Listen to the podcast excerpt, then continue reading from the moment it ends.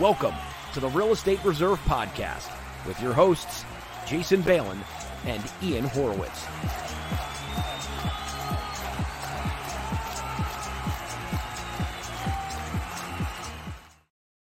What's what's up, Ian? What's up, man? It's Friday. It's raining. It's Memorial Day weekend. I guess Bill Gates is controlling the weather, wants to keep us inside. I'm not going to go down the conspiracy route, but that's what's going on. What's up, man? Nothing, nothing, nothing. You know, every day is similar to me. It's you know, I didn't even realize it was Friday. You know, every day is kind of the same. You know, one thing we do. Like, what's that? Yeah, I was gonna say, does it feel like Groundhog's Day to you though? Is it like every yeah. day is the same, like monotonous, or like every day is the same, and I love being home and you know grinding away and not having to go to the office I, every day. I, I I love grinding away. I'm fortunate that I'm in. I have a business model that I enjoy and, and like, and I talk to a lot of people every day uh, especially over the phone. A lot of new real estate investors, a lot of existing real estate investors. So it's it's all good, and I enjoy it. So today is Friday, May twenty second. If you're just tuning in for the first time, welcome to the Real Estate Reserve podcast. I'm Jason Bahn from Hard Money Bankers, and this is Ian Horowitz from Equity Warehouse. We started this podcast about 60 days ago, and we've been going live pretty regularly with the most up to date uh, real estate uh, oriented content. We invite other real estate investors, experts uh, onto the show. Today, in a few minutes, we are going to introduce Martin Saenz. Uh, and we're going to talk about note investing. And even though I've been in the private lending space uh, with our company for 13 years and have been involved in it actually before that, I don't know much about note investing besides uh, just being the originator on the note. So I've got something to learn as well. And uh, he's got a lot of good tidbits to share. So, what else we got today, Ian? Anything? Um, I think I think uh, between what he's going to share and the the case study that he's going to share, you know, it's going to we're going to run pretty long here. Um, but if we don't, I think there's some amendments coming to the PPP stuff. Um, so if we can get to that, we'll talk about that. Uh, we're gearing up towards June 1st, uh, June 8th. The courts open here in Maryland, um, so maybe we'll get to some of that stuff and see what people are talking about um, and go from there. So I was fortunate enough to meet Martin. Oh my God, uh, I guess it must have been 2013 or 14 uh, at a local real estate event. You know, I hope they all come back because that's where I do meet a lot of people. Um, I was lucky enough to meet him, and then we coincidentally met again at another note investing event. It was right when I was getting involved in real estate, was trying to learn and see what's going on out in the world, and uh, fortunate enough to stay in contact with him and watch his business blossom. Um, and I think the best thing to do is bring Martin in. Sure. Hey, Martin, how are you? Good. How are you guys? Welcome, Good, welcome. Thank welcome. you for having welcome. me on. Uh, so, absolutely, absolutely, absolutely. So first, wh- why don't you just give everybody a quick background of who Martin is, a little bit about yourself, and then if you want, maybe just jump right in to what is note investing, and that's kind of a good logical first question to, to answer. Absolutely, you're, you're, the oddball here, right? We all invest in real estate, and you invest in uh, real estate, but not real estate. So actually, I have a portfolio of buy and hold residential and commercial properties in the DC area too. So, so, but, but, but, um, my my thing is note investing. So, uh, I, um, but anyway, um, so so my wife and I started a company, a government contracting company in 2004 after I got fired from a corporate job for um, not playing politics well. And we decided, my wife and I decided at that time that, you know, corporate America working a job, a sing, having a single stream of income was not going to cut it for us. So, um, you know, we went our own route and we kind of ha- spent about a year in the forest, so to speak. Um, developed a um, put together government contracting company that sold museum exhibits and signage to the federal government. So we did that out of our basement of our home for a few years and hundreds of thousands of dollars in debt. And from that, we um, managed to build that into up to a multi-million dollar company and we with with the uh, proceeds we purchased our first building in Woodbridge, Virginia, whereby we operated our company out of. So, nice. um, you know, from that point, we we bought you know various commercial properties and residential properties, and ended up selling our company in 2013. So from that point, I really just had a lot of time to figure out what I wanted to do from that perspective.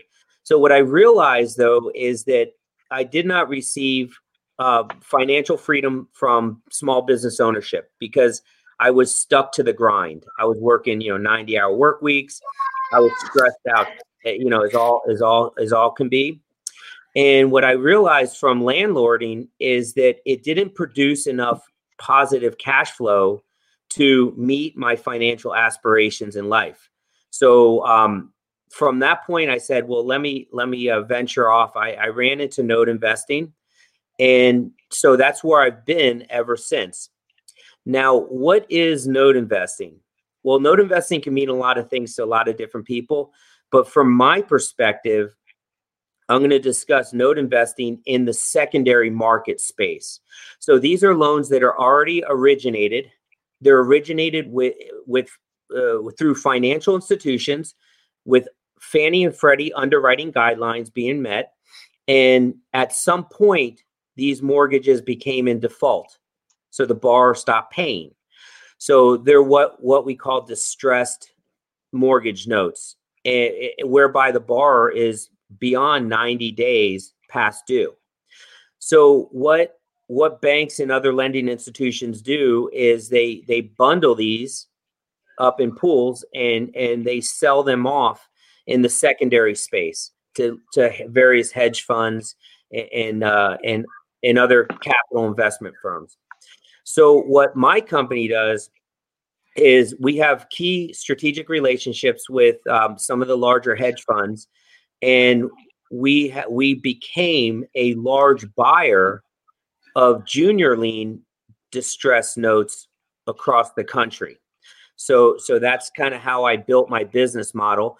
Um, I I actually it's the same way Jason was uh, curious about you know no you know working no uh, work the working out of note investing on the secondary side i'm always curious about the originating side because i don't mm-hmm. know much about the originating side what i do know is i know how to i know how to properly mm-hmm. source and vet a note whereby the borrower has not made a payment in years and i know how to understand the value of that property and the borrower and their ability to pay me now and so from that, I purchased those notes at deep discounts. And then I, with the single mission of working with the homeowner to help them keep in their home with a payment plan they can afford. So I have a very low foreclosure rate on the mortgage notes I buy. Um, 95% of them end up with some type of payment plan or payoff um, through, with the bar. And so so over the years, I have um, obtained, you know, I, I, have worked out hundreds of these loans. Um, you know, I have purchased over a thousand of these notes, and uh, and I've built a business whereby whereby I'm accumulating additional streams of income. You know, through mortgage right. notes. Yeah, no, that it's absolutely awesome, and, and, it was funny when we when we jumped on here, and I want to recap what you said, but you know, the difference between what I do and what Martin does is I rehab houses and I manage tenants. Martin rehabs loans that were already issued by somebody like Jason and works with borrowers, right? So that that's the inherent difference. But I want to recap what you said. I just want to make sure everyone understands. When you're talking about junior liens, you're talking about second position notes, i.e., HELOCs or people that took out second mortgages for whatever reason. Number two, if you could comment, um, just so people really understand the difference in what you're paying, because on day one, Jason's issuing a note uh, dollar for dollar. When you're buying them in junior position, you're buying them for pennies on the dollar. So if someone had a hundred thousand dollar loan, on average, what are you paying? Twenty five cents on the dollar, fifty cents on the dollar. Where are you at? Yeah, actually, that's a good range, Ian. Um, so, so on the low end, you know, um, on the low end, I could be at 17 cents. On the high end, I could be at 52 cents on the dollar. So, um, you know, a lot of people kind of emphasize what's the cents on the dollar, but but how when when you kind of get going on these loans, you you're you're really focused on what's the potential return from this investment. That you know, what's the cash on cash projection? What what's the IRR? And and you're not as focused on um, You're not as focused on cents on the dollar. It, and it's interesting. I know when I say junior liens and you and you clarify that second, third mortgage liens for someone like Jason, you know, your your world, Jason's probably like, I have to be in first lien position. I need the security. I need low LTV. I need lots and lots of coverage in case of foreclosure. Uh, but um, where, where I'm buying, I'm not. I'm staying away from first liens because um, in the secondary market, not on the origination side, but in the secondary market, um, ju- senior liens, i.e., first mortgages, they usually are tied to low fair market value properties. So the junior liens I buy are in properties of 150k on up to you know several million. Right, and sometimes those houses could be underwater, but you you find ways to get them out. Um, but right, you know, um, you're not always you're not always looking for equity, whereas Jason needs equity on day one. Mm-hmm. In some of these cases, you might say, "I don't care that the property is fully leveraged on the first position. I still know for whatever reason in second position, this person has a connection to this property for whatever it may be." You know they've been there for seven years they they've done this or they've done that and you can you find those things and make uh, uh, makes it more comfortable for you to buy those second positions correct actually no equity coverage is a big part of it on the junior lien side too okay. Uh, you know, I, I stay away from uh, underwater properties where there's no cumulative loan to value. That is the that's the senior lien balance along right. with your balance against the property value. Um, so I look for full equity coverage. So if the property is worth 150k and and um, the seniors at 100k, and I'm at 50k, then I'm at 100% cumulative loan to value, and I'm technically fully covered on that loan. So so that's exactly what I look for because that gives me protection against certain bankruptcy filings. Um, but but it also gives me some leverage when I'm when I'm in negotiations with the borrower. All right, so I've got a obviously a few questions, and primarily, I'm assuming these are homeowners. These are homeowners. First? Yes. Okay. They're residential. Um, correct. Okay, so they're re- they're residential home homeowners. Um, and we'll talk about in a second. I see some questions popping up of like, how do you find these deals and things like that, and we'll get to that in a second. But just so everyone understands the structure, because I actually don't fully understand the structure yet. So, um, let's say a property's worth two hundred grand. They have a first mortgage of whatever hundred grand on the on the property, and they have some sort of uh, you know some sort of junior junior lien second third whatever HELOC um, say it's fifty thousand dollars right? Fifty thousand dollars they're not per, they're not paying it's not performing. You come in buy it at anywhere between 17 and 51 cents on the dollar. So you have a $50000 note. You're potentially buying it for $25000 um, now the beauty of it is you get you're able to collect up to fifty thousand dollars, so you have a twenty five thousand dollar spread on that, and you I'm sure you have some sort of calculation related to you know what your interest rate return is on on things like that. But I'm guessing that's kind of the structure, right? You're analyzing those and you're creating margin and spread for you because you're able to buy it lower than uh, the amount that's owed. That's correct. Um, and actually, there's such a thing as legal balance. So it, if they haven't paid in three years, um, there's a per diem clock. So there's past due interest arrears that accumulate on a daily basis. So um, if you have a fifty thousand dollar note, you could, and they haven't paid in three four years, you could have twenty thousand dollars owed on the back end on top of the principal balance.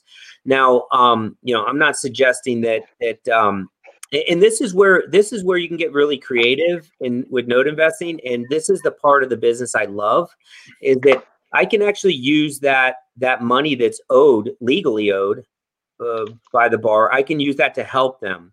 So in other words i can say hey look if you can pay me a, a down payment of $5000 then you know i'll waive $5000 of what's owed on the back end and i'll defer the balance I'll defer the difference rather, and then I'll do a loan modification for the fifty thousand dollar owed.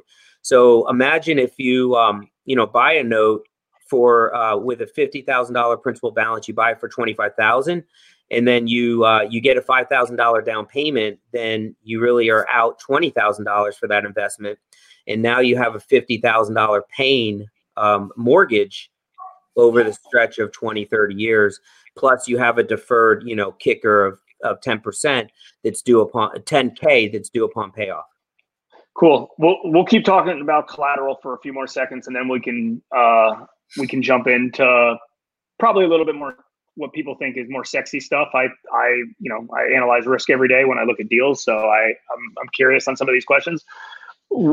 So okay, so in essence, let's go based on that uh, uh, the formula I said earlier. So two hundred thousand dollar asset, they have a first for a hundred. I'm assuming the first is in good standing before you want to come in because if they're not, obviously you can jeopardize. Okay. Um, yep. je- jeopardize foreclosure. If they're not paying their um, first, they're not paying you. Exactly. So I I get the the model of cool, and I, and I don't know if this is the right way to look at it LTV wise or CLTV wise, but is that safe that you're trying to be at like a 75% CLTV or you're comfortable going higher 100% CLTV? Yeah, so so what's interesting is um and this is the difference between uh, uh um having a real estate hat on and having a mortgage a note investing hat on is so much in the real estate community is deal like a deal it's tied to the fair market value right fair market value condition of property and that's what's like pounded in the head because that's your collateral. That's what's that's what makes it safe and secure for you to do the do the, the transaction. So much on my side i want to i want to get a strong grasp on fair market value. I also want to understand lien validity and back taxes and i want to understand you know uh, any encumbrances on that property. So i do want to understand the property from that perspective. But at the end of the day i want to understand the borrower and their ability to pay me so, so in other words, um, you know, I want to know that they're paying their first, they're paying their taxes, and I want to I want to look at their credit. I'm gonna, you know, there's skip tracing tools that are available to me.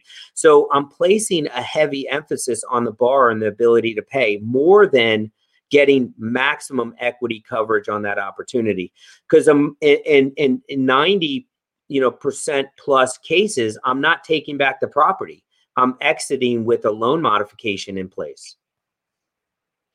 A loan modification on on what on what side? So you're doing so you're doing you're doing the loan modification on the second right? Because someone's selling you uh, a non-performing note or whatever the note they're selling you the note at we'll just use 50% because that's easy to calculate. So they're selling you a $50000 note at $25000 and i'm assuming you're doing a workout and talking to them uh, you know to the client and being like hey listen you know i'm guessing you couldn't pay because your payment was $500 a month how about we lower the payment, you know, to four hundred dollars a month or whatever? You know, can can you make that work? And you're getting creative on a. I'm I'm guessing, and you can tell me if I'm wrong. You're getting creative and doing a workout on a one-off situation per person to determine what works. Um, what ha- what does happen though? I guess if you have a higher leverage property and then they stop paying and they got to go and, and the first mortgage has to go and foreclose. I mean, do you is it worth you even protecting your interest on it? Now, obviously, if if the property gets bid up for higher than um, you know the first mortgage owed, you you'll you'll get the difference in money up to what you're owed. But uh, you know, and I'm coming from the collateral world, so it's it's mm-hmm. tough, and I under and I understand the affordability and, and the payment, and we obviously lend to borrowers with good characteristics that have the ability to cover their payments. But still, at the end of the day, my backstop is I'm in these things at you know 40% plus equity cushion. So if they decide not to, I have a backstop. Like, want to talk about that a little bit?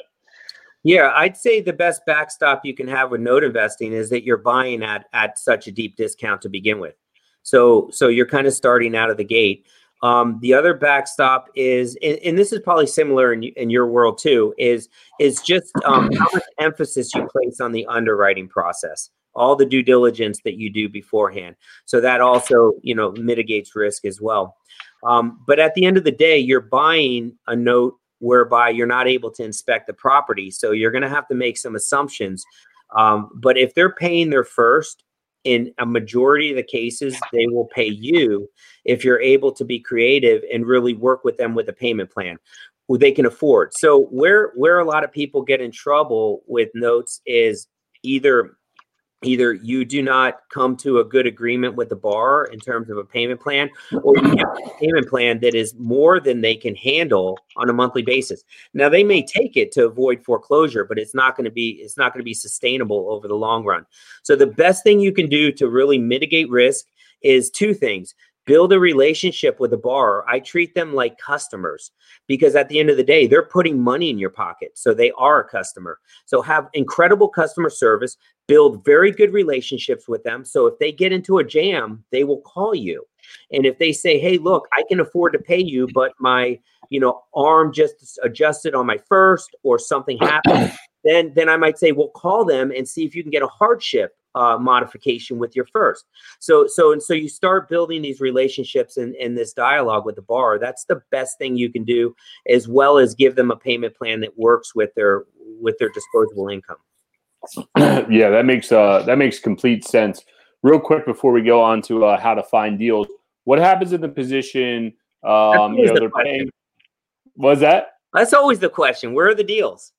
All right, let's, true. Let's, let's, true. Let's find out. Let's find out how to find question Let's post this question up as well. Yeah, yes, this question. Wait, let me how let me read find, this question off. Go ahead. Go ahead, Ian. How would you find notes to buy from a bank, a hedge fund? How would you approach them? How much money would you need? Plus, does my company need a note attorney? Thank you. Uh, I'm going to butcher your name, but I'm going to go with Aditya Chalag. Uh, screw it. Sorry, buddy. Uh, but there you go. Either way, my man. He looks cool. Yeah, hell yeah. um, listen, it's it's uh it's I'll tell you this, it's a lot less money than you think, and it's a lot more hustle than you think. So I'll kind of leave it at that. In that um in that uh people come into this industry just same as r- real estate investing, private money lending, the whole thing. They come into the space, 100 people come in every year, 95 exit, right? Exit with less money than they had coming into into the industry. It's no different than note investing. And one thing that um, many people overlook is the building of an identity. So, you know what what your brand is, um, your ability to learn the fundamentals, be a student of the industry, uh, because there's so many nuances with note investing. It's not just like, oh, let me go buy something at 50k for 25k and let's see how it all works out. No, you have to go you have to learn how to properly vet the note. You have to learn about lien validity. You have to learn about reading um, you know county record searches uh, reading credit reports um, uh, skip tracing. You have to go do bankruptcy pacer searches. I mean there's so much involved from a due diligence standpoint. So so be a student of the industry um, and build an identity whereby you have a certain set of parameters. Note these notes. There's different sectors within with different silos within the note industry. So you have to pick where you're going to focus on and really be a student of not just the industry, but you also need to understand who the players are in the community. Now, where do you find deal flow? The answer is very simple. It's LinkedIn. You don't need to go beyond LinkedIn to find all the notes you could ever want in your life. The but but I'll say this that that um, the people that have notes, the notes at the wholesale level that that you want to seek, those people expect you to have your game tight because because you know you you'll you'll burn the bridges pretty quick.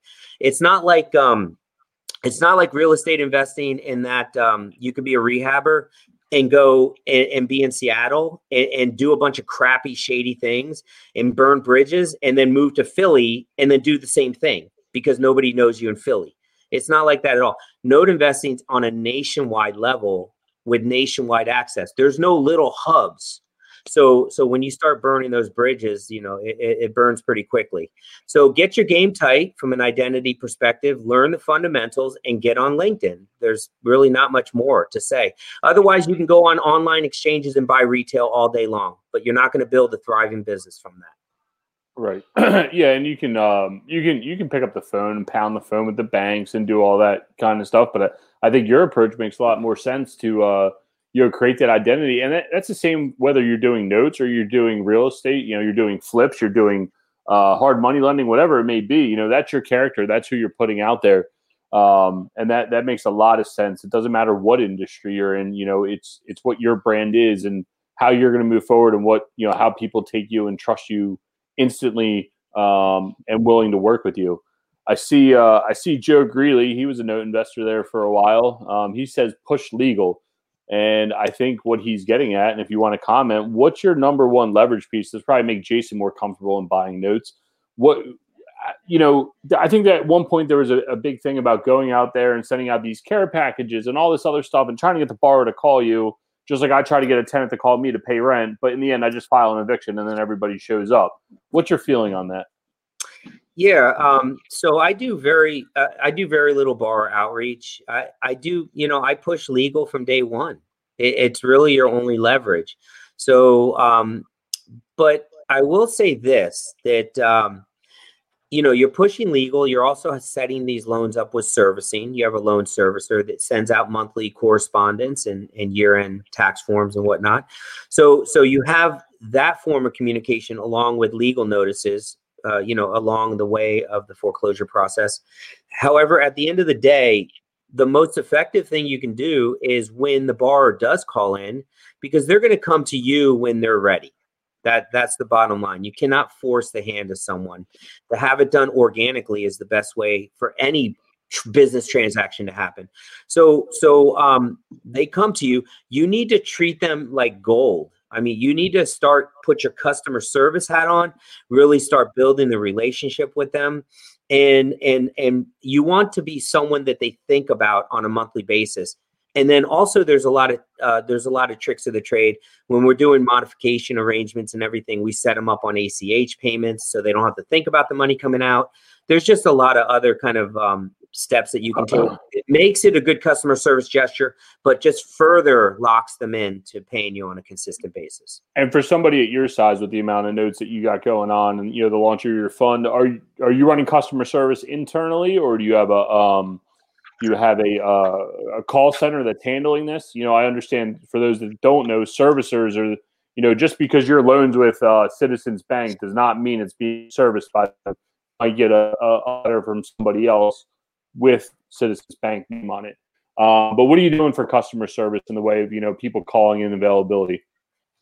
So, just to give you kind of an idea of my company size, in the last 12 months, we've purchased $40 million of mortgage loan debt. So, to give you an idea, we have a full time team of asset managers that field phone calls and do borrower workouts, as well as borrowers have the ability to call into the loan servicer. Gotcha. Gotcha. Um, question. So I know that, I, and I and I'm assuming I'm not 100 percent because I don't play in the consumer world. I play in the commercial business use uh, world for investors. Um, I'm guessing the original originator of the note had to have some sort of license um, to, to originate the note. I, am guessing there's probably no uh, license to have related to purchasing of a note. Um, and I guess since you guys are servicing it, and but I do know that some states require uh, a license to service loans, not just on consumer, but also on uh, bu- business use commercial notes. Uh, do you do you not? I'm guessing you probably are exempt for most of that stuff because you're just the buyer, the investor of the note, and not the not the originator of the note and not the servicer of the note. Um, the the answer to that is a yes and no. So you bring up a great point. So um, we buy paper from major lending institutions. So uh, Deutsche Bank, PNC, Wells Fargo. Um, they they have you know we buy from all the major lenders, and and with that said, um, so it was originally underwritten with Fannie and Freddie underwriting guidelines. So this is not seller financed, you know, contract for deed kind of paper. Yep. Um, so so um, when we take it over, in certain states, there's certain servicing license requirements that is no problem because our, our the servicer we use is licensed in all the states. So so they pick up on that. However, in certain states, you need a lender's license. In certain states, you need a third party debt collections license, even though yep. you're technically a first party debt collector. So there's different nuances in different states. And that goes back to what I was saying. Like you need to be a student in the industry because you don't want to buy a note in a state where you don't have a license in to to to, to proceed with foreclosure. Then then you could get yourself in trouble. Yeah, that's exactly that's exactly right. And I'm sure like the Californias of the world are, are stronger are stronger than that. But like you're right because Actually, Jason, California is one of the best states to to uh, buy a note in. There's actually there's no oh, really? like yeah, there's no lender's licensing. Uh, how, how, how's, that, how's, that, how's, that, possible? It, I know, I know it's not. I know it's non-judicial, but in general, you you know to originate a loan you need an originator's license to be a lender you need a lender license to be a service you need a service license and, and you need a commercial bro- broker side but i'm familiar with you know you know, because we lend in six states locally, that some of them require servicing licenses or the originator, eh, but but potentially can be exempt um, on on some of that stuff. It gets funky, but uh, okay, no, that's that's good to know. And do you like where's the scalability of this business? Like it seems like there's a big human element. Like for instance, in our business, we lend about thirty-five million dollars a year, and that's kind of that that the reason we do that is not because uh, capital restraints. We typically always have more capital than we have deals, but that's just kind of and based on the, the deals that we have access to, the right deals, the good deals we want to get our hands hands on, and based on our staff. You know, in general, as you scale a business, lots of businesses can do twice as much volume um, and make top you know make twice as much top line revenue, but when it comes down to net revenue, it's not much more, and you're taking on a heck of a lot more risk. So over the years, like we've learned inside our business what where the numbers work. I could do more volume, but if I do more volume, that's not necessarily going to make me much more income. I'm going to have to hire more staff. I'm going to have to potentially get higher license fees for so- softwares, potentially retain more more legal counsels, things like that. So, is is the number you're at now kind of the comfort level, or is can this be scaled? And on the other side, can this be a part time gig that one individual can do, where they do all the heavy lifting, they scour for the deals themselves? So, so um, two answers. So eh, there is scalability. Uh, in March, right before um, the country shut down on March 13th of this year, um, my partner and I launched a an income fund. So a 506c um, income fund called BQuest Funds, and and it's for accredited investors. So it's a 50 million dollar fund, and so the question on in note investing side when you when you get to when you scale to a certain level, you don't think so much in terms of acquisition as you do in terms of of ma- maintenance and maintaining the the the uh, loan modifications. So in other words, there's you know there's one side where you're acquiring this distressed debt and you are converting it from a distressed state to a profitable state and and you're creating long-term streams of income but then the second question is how do you maintain those streams of income so we're buying we're raising capital in the income fund and buying those performing assets that are seasoned that we worked out in various other entities into that income fund so we can have longevity within the space. So um you know and and again that's a whole other element uh the the whole portfolio management piece is a whole other uh, whole other element so that we're building out. Now in terms of someone just starting in terms of someone you know is there room for people? Um, there's really two there's really uh, um, two types of note investors out there. People that people that are just starting and kind of you know forming their fundamentals and they're buying on retail levels. And and uh, and then there's people that are buying upstream with um, you know mid-level play on up. So so it's i'd say that um, based on how much you become a student of the industry will determine how how you can move upstream. It's not like as much like private money lending where you can kind of build a, a uh, you can build a tribe within a certain city and, and, get to know all the rehabbers and have recurring business. Uh, the note industry is not is very much different. It, it deals with technical skill on a nationwide level and, and the more you become a student the more you kind of move upstream for larger deal flow.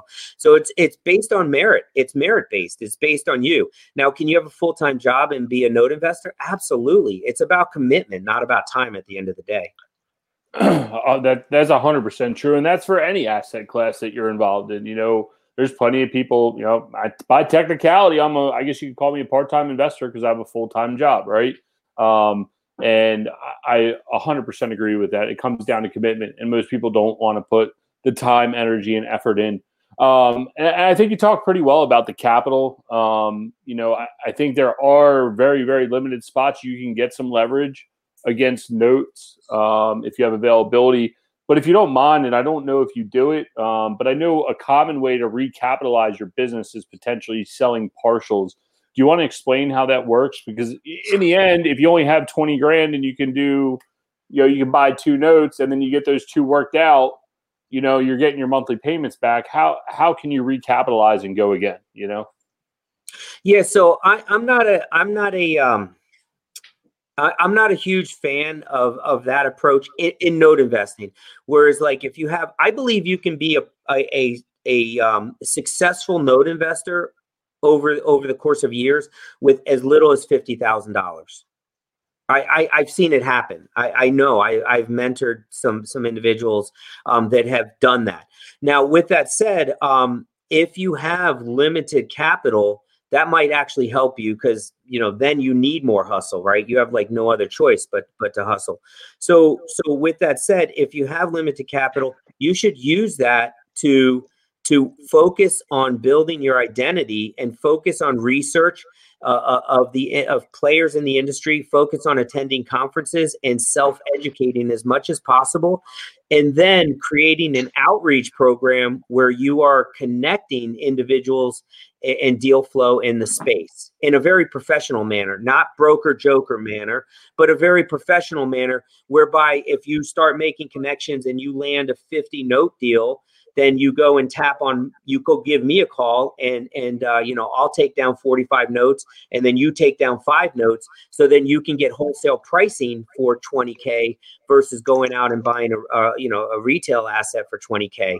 so right. but you can also take the other approach of going buying a few notes modifying them and then and then selling off part of that income stream off to other you know cash flow buying investors or you can sell the whole note once it has once it hits six months of seasoning.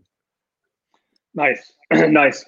Uh, one more question and then we're going to dive into some grant cardone stuff that you were telling about telling us about earlier. Um, most of these notes so these secondary notes are some sort of conforming or Fannie or Freddie backed originally the second right? So, well, this is a two part question. The first mm-hmm. part is going to be do you ever dabble into stuff that's not in that space? Um, you know, stuff that's not, you know, con- a conforming second. Um, and then the next question is does this typically work kind of in the I'm assuming most of these deals are probably between the 70 and 100% CLTV range, or are these deals could these deals potentially be a lot lower? Where, for instance, someone has a hundred thousand dollar first, a forty thousand dollar second, and they have a four hundred thousand dollar house, uh, and they just can't afford to pay the second. Like, does it does, do those happen, or does the second mortgage holder look at it as like, you know, we don't have a lot to, you know, we want to get this thing performing, but at the same time, like, we're not going to take a huge discount because we're in a really good collateral position, or did they not care about the collateral? They just care about the performance um, or do they just try to foreclose on it as the, as the second? Or you know, to me, it seems like the reason you're able to get bigger discounts. And again, I come from the collateral world, so risk world, so you know, it's hard for me to come in to, to talk about this. But like, does that does that happen, or is it on the higher CLTV range deals that happens? Yeah. So so I'll kind of touch on the second um your your kind of your second thought on that. Um we we very much um we we very much okay so i'm going to speak in general versus what my philosophy is. So in, in general you can with note investing you can exit through the property you know uh, via foreclosure deed in lieu all that all that all, all those exits or you can exit through the borrower. You get a payoff or you get a loan modification. So really those are the only two things. So explain what loan modification means in your mm-hmm. terms for this particular deal? Yeah. So so you have a forty thousand dollar second, and they haven't paid in four years. So there's you know twenty thousand or uh, fifteen thousand dollars of past due interest arrears on top of the forty thousand. There's full equity coverage, so uh, backing my position. So I go to the bar and I, I talk to them. They say, okay, well, I couldn't make payments four years ago because I was going through a divorce. But now I'm resituated. I got my, you know, I got a better job. My situation's better. So I'm gonna, I'm gonna um, be able to pay you five thousand dollars down as a down payment, and then, and then, and then, um, I'm to defer 15,000, put it on the back of the loan to balloon upon payoff. And then I'm to give them a new loan or I'm going to give them a modification to the existing terms of the loan for for for the $40,000 principal balance over the course of let's say 20 years at a at the same interest rate they were they were currently due for and and then I'll start collecting monthly payments for the next 20 years. So that that's a loan mod. Okay. So you do a loan modification internally. Yes. Got it. Got it. Got it. Okay, that's what I was confused about is who does the loan modification, but you're doing that internally. Okay, fair enough. Yep. So so so to answer so to kind of further on your question, um, if you think about it this way, you know, we I'm buying. I'm if you look about it, if you look about it, if you think about it from the perspective of exiting through the property, which is not my philosophy. So um, I I I have a pool of first mortgage non-performing notes right now that I'm uh, it, the UPB, the unpaid principal balance is about 1.2 million. I'm selling those on. Uh, I sell off first mortgages the second I get them. So sometimes you have to buy blended opportunities. So you have to buy first and second mortgages when you do a takedown. Uh, it's an all or nothing kind of thing. So I sell those first off because they tend to be lower fair market value properties. And in lower fair market value properties, it, there's an increased likelihood you will have to exit through the property and I never want to exit through the property. So my whole risk analysis model hmm. is is telling me can, will I exit through the bar? That that's what that's what I want to know first and foremost. So um, I, I think that's kind of I didn't catch I, I kind of lost track of the first question. Sorry. Are they just conforming notes? Oh, like Fannie oh. Freddie Mac. Yeah, because I I actually don't know. I can't speak to contract for deeds. I don't I don't know the industry. I, I understand there are a lot of lower dollar properties on the residential side. I know you deal with commercial side, but um, but yeah. So so th- it's kind of a different. There's so again different silos, right? Some people only want to buy senior lien loans, and um, and I just don't want to be a long distance landlord, and, well, and that's essentially you're going to be. And, and, so everybody knows there's um, and tell me if I'm speaking out of uh, speaking out of turn here, but when you're buying a first mortgage versus a second mortgage, you buy that first mortgage. Now you're worrying about city trash fines, environmental uh, taxes, water bills, and all these other things that you can be foreclosed on and shipped out of the tax sale. Yes, in the second position, that's a possibility, but most of the time, the first mortgage is protecting themselves anyway, which ultimately protects you in second position. Yeah, they're a punching bag. That's how we view first mortgages. They're right. a punching bag for all the expenses that go on, all the encumbrances. Um, you know, I bought a loan in one of my first 10 loans. I bought 10 senior lien loans out of the gate in 2013 for 240K, all in Ohio. One of them was in the lovely town of Shaker Heights, which is in Cuyahoga County.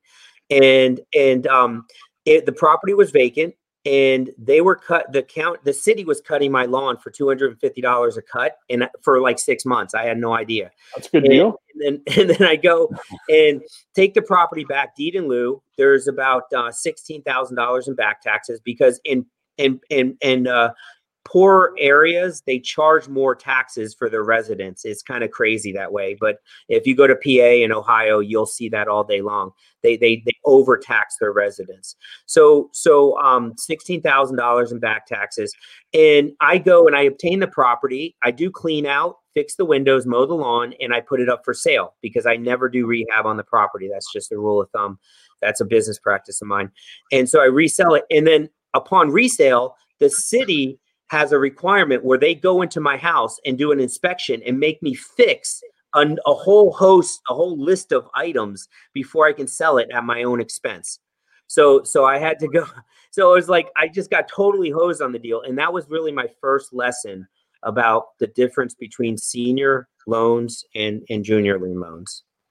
That's yeah. a very important lesson there.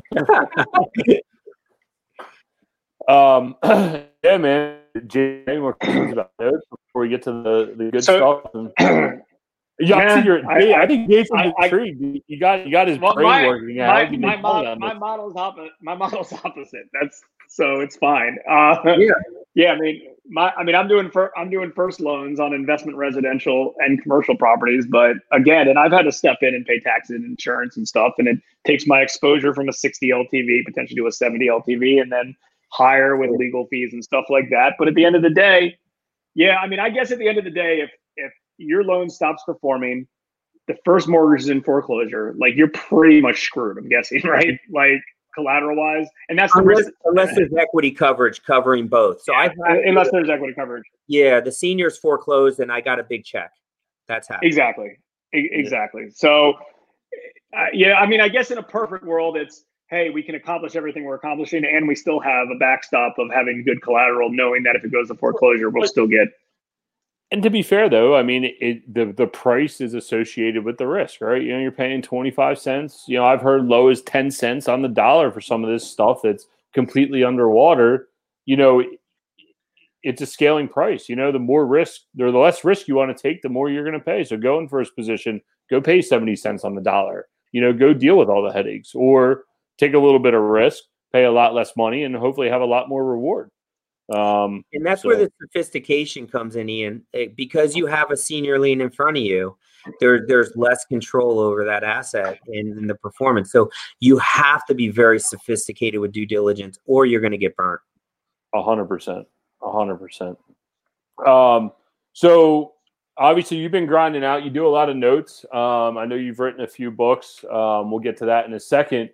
But uh, I thought it was real interesting, and you sparked my interest. Um, that's when I reached out to you. Is you have a pretty big interview coming up? You want to talk about who you're interviewing and how that whole thing came about? Yeah, I get uh, Uncle G is coming coming to my my uh, Facebook group uh, note investing made easier. And uh, and, and it, it's interesting because uh, I'm a big fan of him. I'm a big fan of you know Robert Kiyosaki, Jim Rohn, all these great great motivational figures.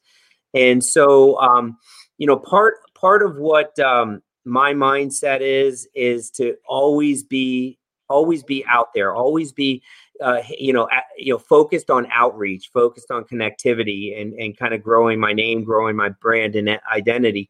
So I reached out to uh, the folks at Cardone, uh, you know, Grant Cardone's company, and I I you know got I got you know the ear of Grant to come on uh, my podcast.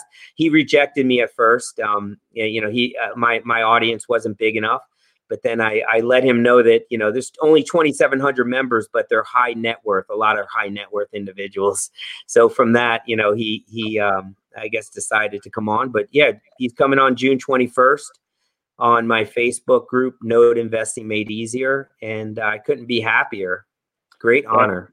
Yeah, that's, uh, that's absolutely awesome. We follow a lot of, um, uh, Russell Brunson and ClickFunnels, and you know they talk about doing the Dream 100. You know, pick your 100 most influential people or that can be influential to your business and reach out to them and you know how can you work with them? And the fact that you took the uh, you know time and effort to do it i think is absolutely amazing. So um, it is possible. See people you can interview anybody you want. Um, yeah ian get it get it. Yeah, yeah. your program next yeah, I still see Jason brain. I still see Jason's brain working over here. I think he's still trying to process how second mortgages work. Jason, uh, Jason for the record, I don't want you coming on my side of the fence. For the record. um, I'm not trying to create competition. I, if I if I go in on stuff, I go all in on things. And I mean, listen, we've we've looked at purchase notes in the past, different, a little bit different than this. Obviously, first mortgage notes from other hard money lenders and things like that, but you know, they didn't didn't kind of work out. But um, let's go through a few of these questions because I know you want to talk about a few of the books that you've written as well, and that's fine. So Pete Belton wrote great content, guys. What is a good book? Website, it's the YouTube content to learn about some basic fundamentals of note investing. So if you want to share some of that stuff, that'd be great. Yeah, yeah. You can go to note investing made easier.com noteinvestingmadeeasier.com or you can um, you can also go to the Facebook group. It's a free Facebook group. Um, you know, it's a private group, so you have you know I want to know who's coming in. So um, I'm not trying to load it up with bars coming onto the Facebook group. So so we want you just look up Note Investing Made Easier, um, the group, and and there's tons of good videos on there. Uh, Ian, I think you're in the group, right? I am. I did. I shared this here, and just so you know, there are people. Uh, Good. Did people you comment questions? You can, you can, yeah. Okay. I was going to share this into my uh, group after we're done, but it, did you do it already or yeah, it- we're, we're live streaming in there. You have a few questions to oh, answer oh, up over there. okay, good. not popularity. So yeah, I love, I love my community. I love the people in my group and uh, I view it as like, like anything else. I'm just someone on the outside. There's no one in the center of this group. There's no egos. I'm learning, I'm growing like everyone else. I stay humble, and uh, there's there's folks in the group that are tearing it up, and, uh, and and they're doing things you know that that are so creative and wonderful, and I'm always learning. So that's the best thing that that I've done is to uh, really be a part of this community. It's awesome. Yeah, absolutely. Having a network uh, goes a very long way, and you know it's the same reason we do these. Is you know we we wouldn't hear this content from you, or you know if our community, you know, we always is a backstop to say, hey, I got this problem, or hey, you know, someone else is asking for something, and you get to trade information, and it's the best way to learn. Um, so hopefully the social distancing craps over, and we can start going to conferences and events again. Absolutely. However, this is the best time in in, in our lifetime for outreach. Everybody's home. I, I, mean, you could probably get the CEO of Citigroup on, on the phone right now. I mean, everybody is at home. It, it, there's there's been no there's never been a better time to go and catch people before they get back to the offices and start snubbing you. So, so, so now now with that said, I would just say you know you're you're either a magnet where you're attracting that deal flow, you're attracting that attention, or someone else is attracting you into their sphere. So, um, yeah, building a community, being a part of that community, and uh, cultivating it is the best way for you to have that magnetic effect, where you're pulling in opportunities. The, you know, you're pulling in the right types of people to be in your circle. What's what's your take on where the note investing industry goes over the next few years uh, with hard potential unemployment, hardships? Um, you know, if you talk to any investment residential rehabbers, um, the space that Ian and I live in, you know, the market hasn't really been affected by anything over the last 60 days. If anything, it's gone the opposite of what would have thought. It's kind of like a, a seller's market where there's just not a lot of inventory. So sellers list their houses and they sell above market value. But the writings on the wall, the wall related to um, yeah, unemployment, uh, we've we've been in a, a, pretty large upswing market for a long period of time. That potentially stuff's going to happen, and the real estate market could uh, could could soften up. Uh, obviously, interest rates are still really low, so that has a lot to do with it. But if interest rates creep up or start rising, that will be a very very quick effect to soften the market. How does all of that affect note investing or the type of note investing that you're doing? Yeah, so so it's interesting. I mean, you look at like 39 million unemployed. You look at, you know, past 30 years, household median incomes only increased by like six, seven thousand dollars. And you're like, how do people how are people doing it today? Where house prices are like three times as much as they were 30 years ago, you know, prices of cars, prices of goods and services. You know, how is this all still operating as it needs to? So, with that said, I just kind of focus in my own little zone. What I will say is there's going to be a growing divide between the haves and have nots within the note industry, like like uh, like never before seen um, you know, when I started note investing in 2013, you know, I was a catfish. I was just bottom feeding. There was deals like every I could go, I would go zig and zag, and there'd be fish food everywhere I was going, picking up notes. They were good notes and bad notes and good notes.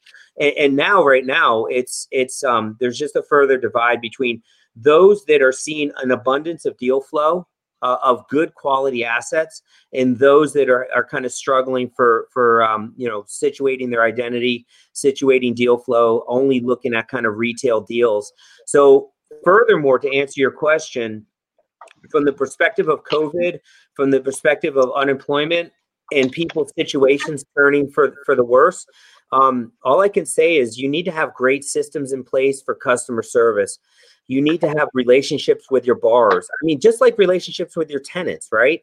You know, you want them to be able to call you if something's wrong. If if they're going dark on you, it's because you didn't do your job. So you need to take responsibility. Everything's on you. And the people that have the systems, the people that are responsive to their borrowers, will will find that the, the percentage collected on a monthly basis will be significantly higher than the industry standard at the end of the day. And that's how you're going to survive COVID or any other kind of circumstance. Nice. Yeah, that makes hundred nice. percent sense. It's yeah, I agree. It's uh, the same thing we're doing with our tenants. You know, waiving late fees and you know working things out before legal recourse can take place. Um, man, this has been absolutely awesome. Uh, you know, yeah, it's it's almost motivating again to be like, oh, you know, the note industry is over there. Don't you do it, Ian. Don't I do know, it. no, I got to stay in my lane. I got to stay in my lane. Only by Thank- seniors. Only by Yeah, yeah.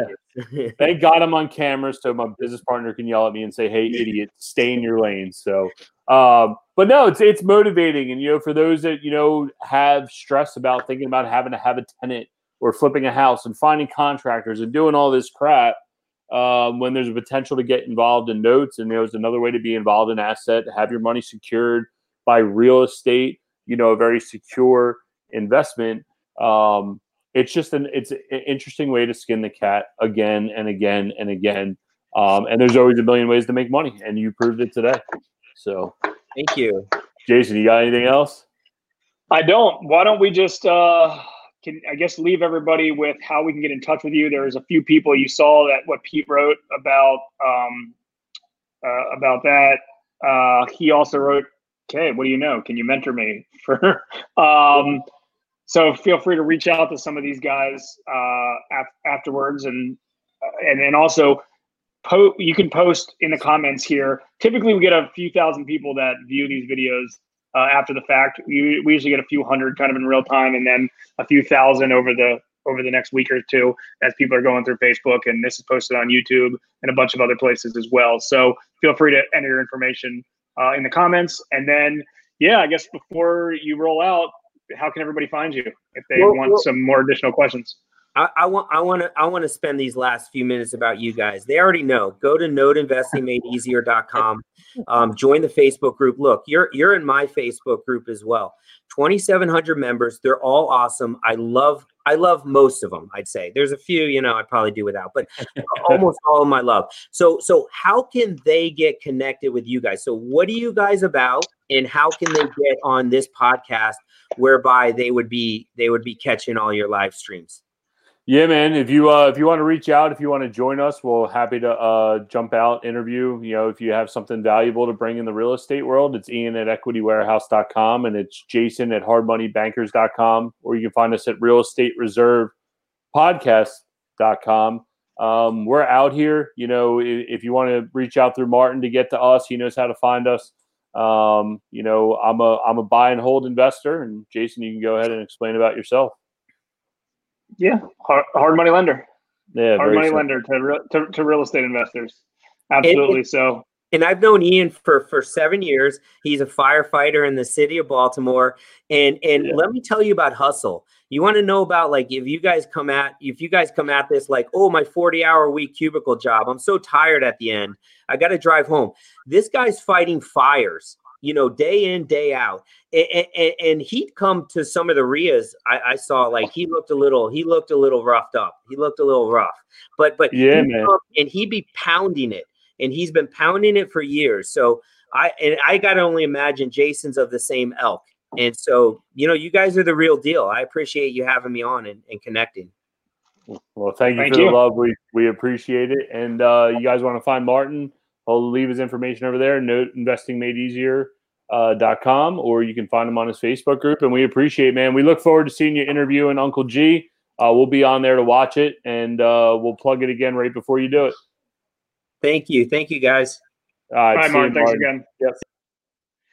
Yeah, man, that was that was great. You know, it's always good to hear different strategies, especially that don't involve owning real estate, because so many uh, investors and so many uh, real estate operators we interview and we talk to, they just assume you got to own real estate unless you're a wholesaler, obviously. But there's lots of different ways to make money as real estate investors, and I think the important part is is you know this is Martin's passion. You can tell by uh, you know the way he's communicating. You know, we all have our own passions of, of, of the types of deals that we want to be involved in, and the types of deals that we do, and the types of deals that we have experience in. And unless it is a passion, it's going to be hard. It's hard to wake up every morning and continue to grind, grind, grind, grind, grind, unless it's And something that you love.